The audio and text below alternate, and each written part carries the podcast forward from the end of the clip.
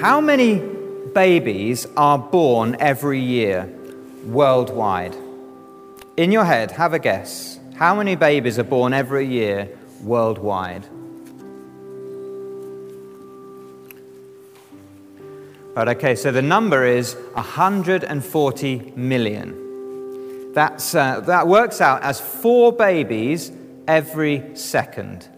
Okay, 4, 8, 12, 16, 20, 24, 28. And for every one of those babies born, there is a woman giving birth. 4 women, 8 women, 12 women, 16 women, 20 women, 140 million women.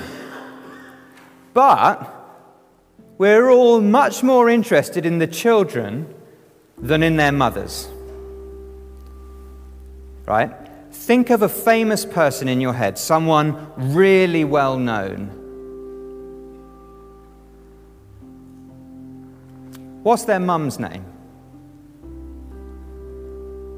Right, Julius Caesar. What was his mum's name? Mother Teresa. What was her mum's name? Stephen Nolan. What was his mum's name? Or is? Do we know? Does he talk about her a lot? Well, you can tell what radio stations I listen to. But what about Jesus? What was his mum's name? We know, don't we? We know. It's easy.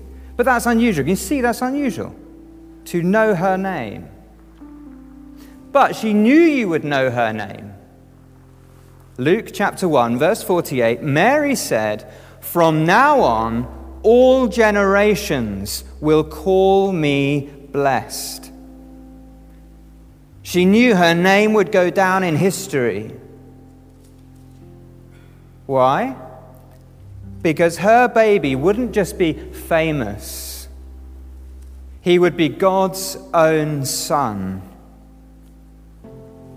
Out of all the millions of women who have lived, God chose her.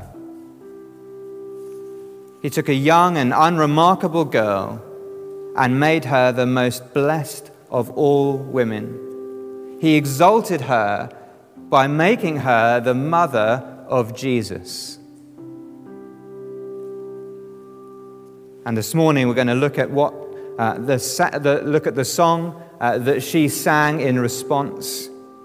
We're going to look at the Magnificat, Mary's song of praise. If you've closed your Bibles, please keep them open. It's page 1026, Luke chapter 1. And one of the most important things to know about this song is Mary's not going to sing all about how amazing she is, how perfect and sinless she must be to be chosen by God, to be the mother of Jesus. No, she's going to sing about the greatness and the goodness and the faithfulness of God. But before we come to the song itself, we're going to remind ourselves how it all happened. Luke chapter 1, verse 26 tells us, if you just look back just before where we read, God sent a messenger called Gabriel. He sent a messenger called Gabriel from his throne room in heaven down to earth, to Nazareth, an unimportant and boring town, to a virgin engaged to a man from Bethlehem called Joseph. And Gabriel tells her in verse 31, "You are going to become pregnant and give birth to a son. He will be great and will be called the Son of the Most High. God on high has chosen lowly Mary to be the mother of his son." And who will Jesus grow up to be? He will grow up to be a king, the king, Gabriel tells her, who will reign over God's people, over the house of Jacob, forever. There will be no kings of God's people after him. God's son will be king forever, and Mary is his mother. No wonder then that all generations will call her blessed, to be brought by God from so low to so high. But she's not the only one who's blessed, because what God did for her, he'll do for all his people.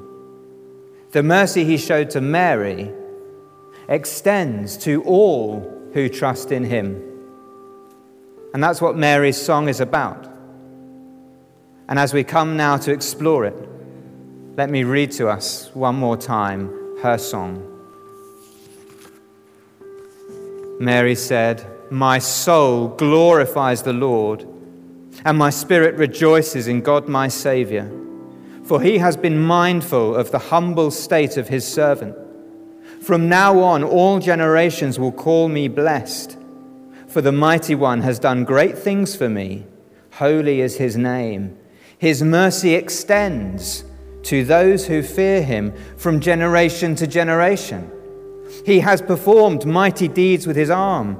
He has scattered those who are proud in their inmost thoughts. He has brought down rulers from their thrones, but has lifted up the humble.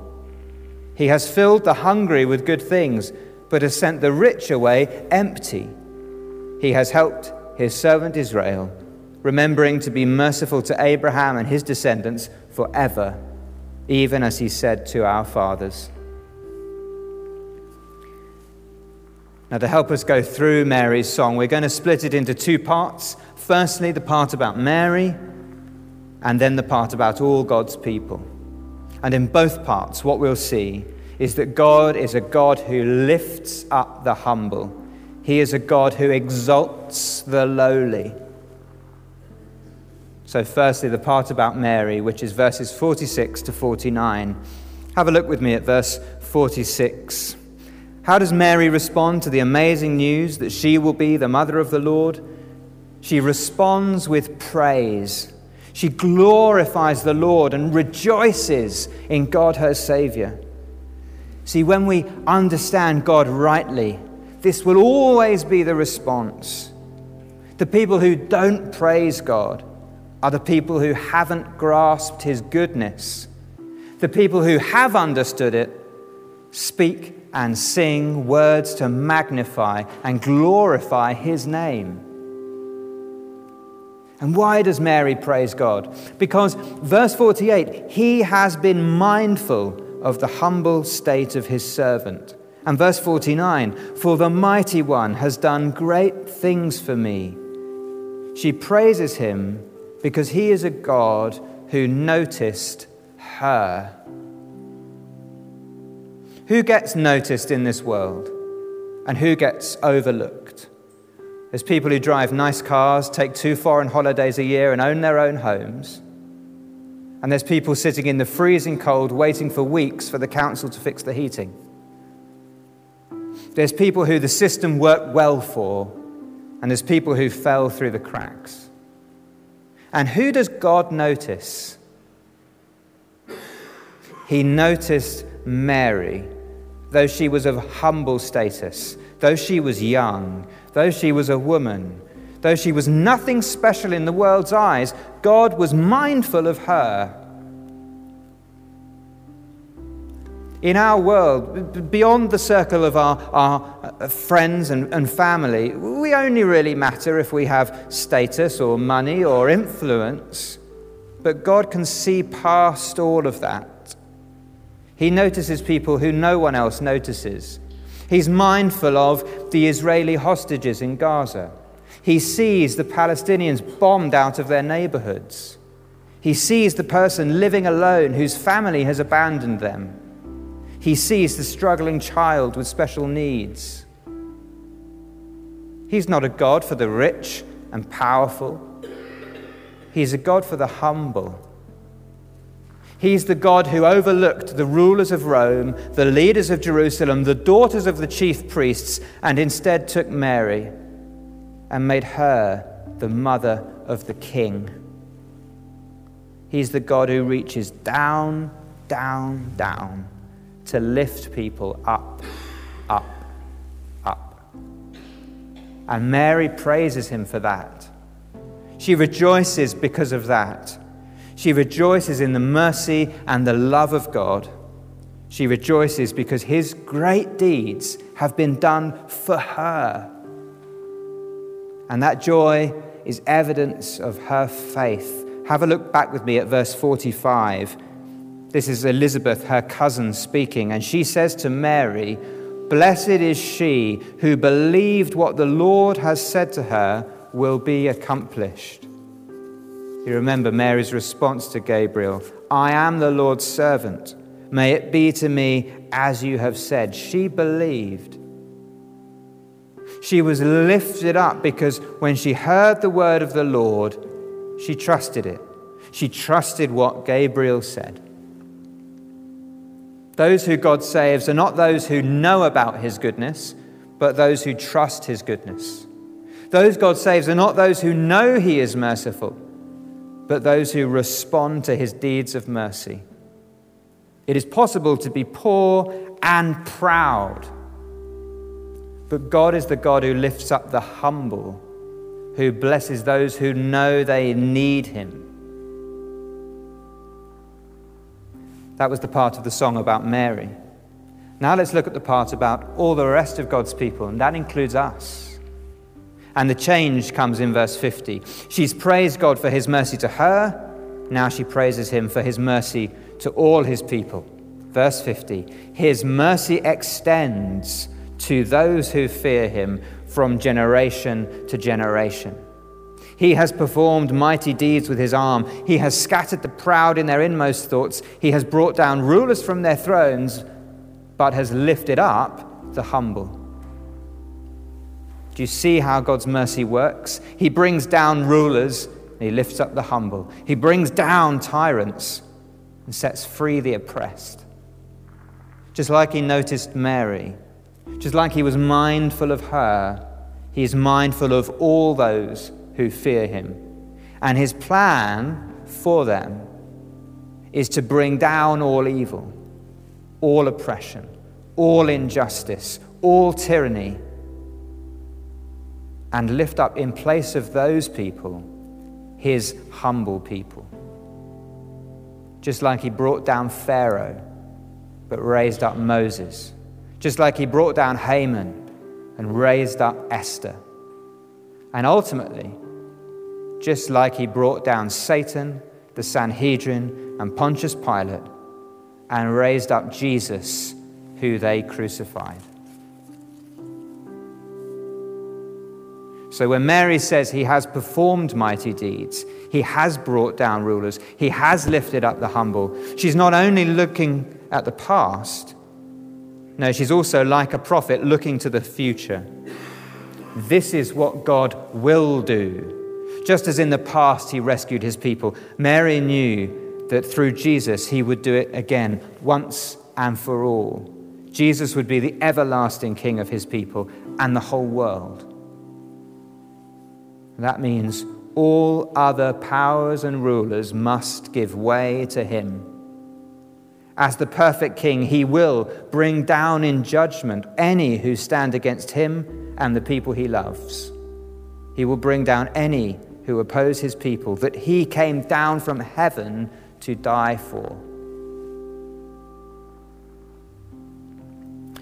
Now, when he died, for a while it seemed like God had abandoned Jesus. It seemed like God was on the side of the powerful, of the oppressive. But when Jesus rose from the dead, when God raised him from the dead, it became very clear just whose side God is really on. And so it became clear that all those who stand against Jesus are God's enemies who will be brought down. And it became clear that when Jesus died, he wasn't dying for his own sins. He didn't have any.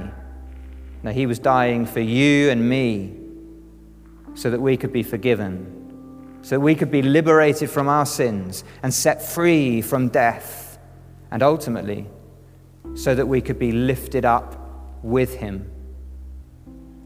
As Mary puts it in verse 53, those who hunger for Jesus will be filled with good things. Those who are rich and self-satisfied will be cast out by Jesus, where in the end they will become empty forever. The same mercy God showed to Mary, he shows to many. She was made his mother, and we have been made his brothers and sisters. Or to use a different image from the Bible, together we have been made his bride.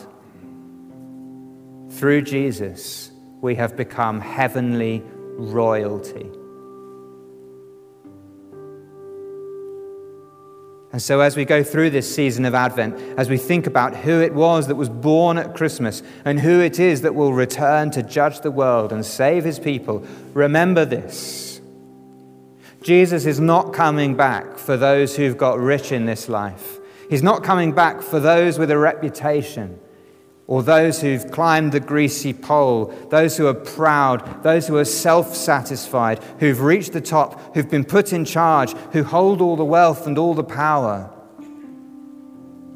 Jesus is coming back for the humble who trust in him, the humble who stick it out through all the rubbish that comes our way, all the pain and suffering, who stick it out by depending on him, by throwing all our cares and worries on him, who rely on him daily to help us. Living like that might not impress anybody or catch anybody's eye, but God sees you. He knows you. He is mindful of you.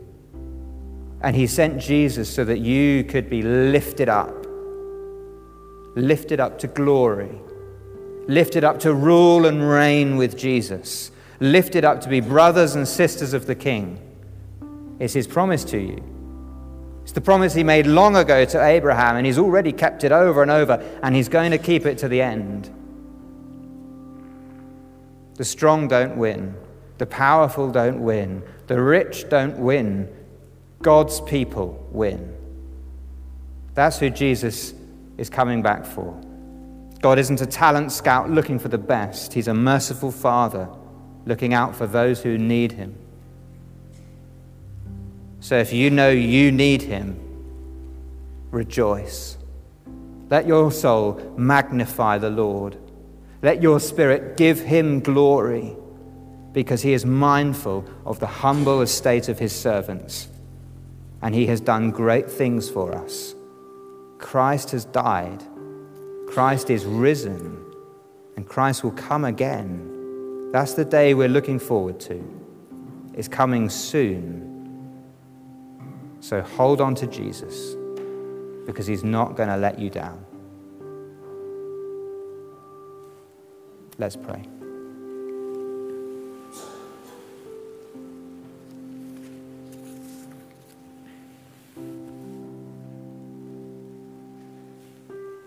Lord Jesus, we want our souls to magnify your name. We want to rejoice that you are our Savior, that you are mindful of us, and that in due time you will lift us up in glory. We thank you that evil won't win. We thank you that you love us. We thank you that you will keep your promises. Amen.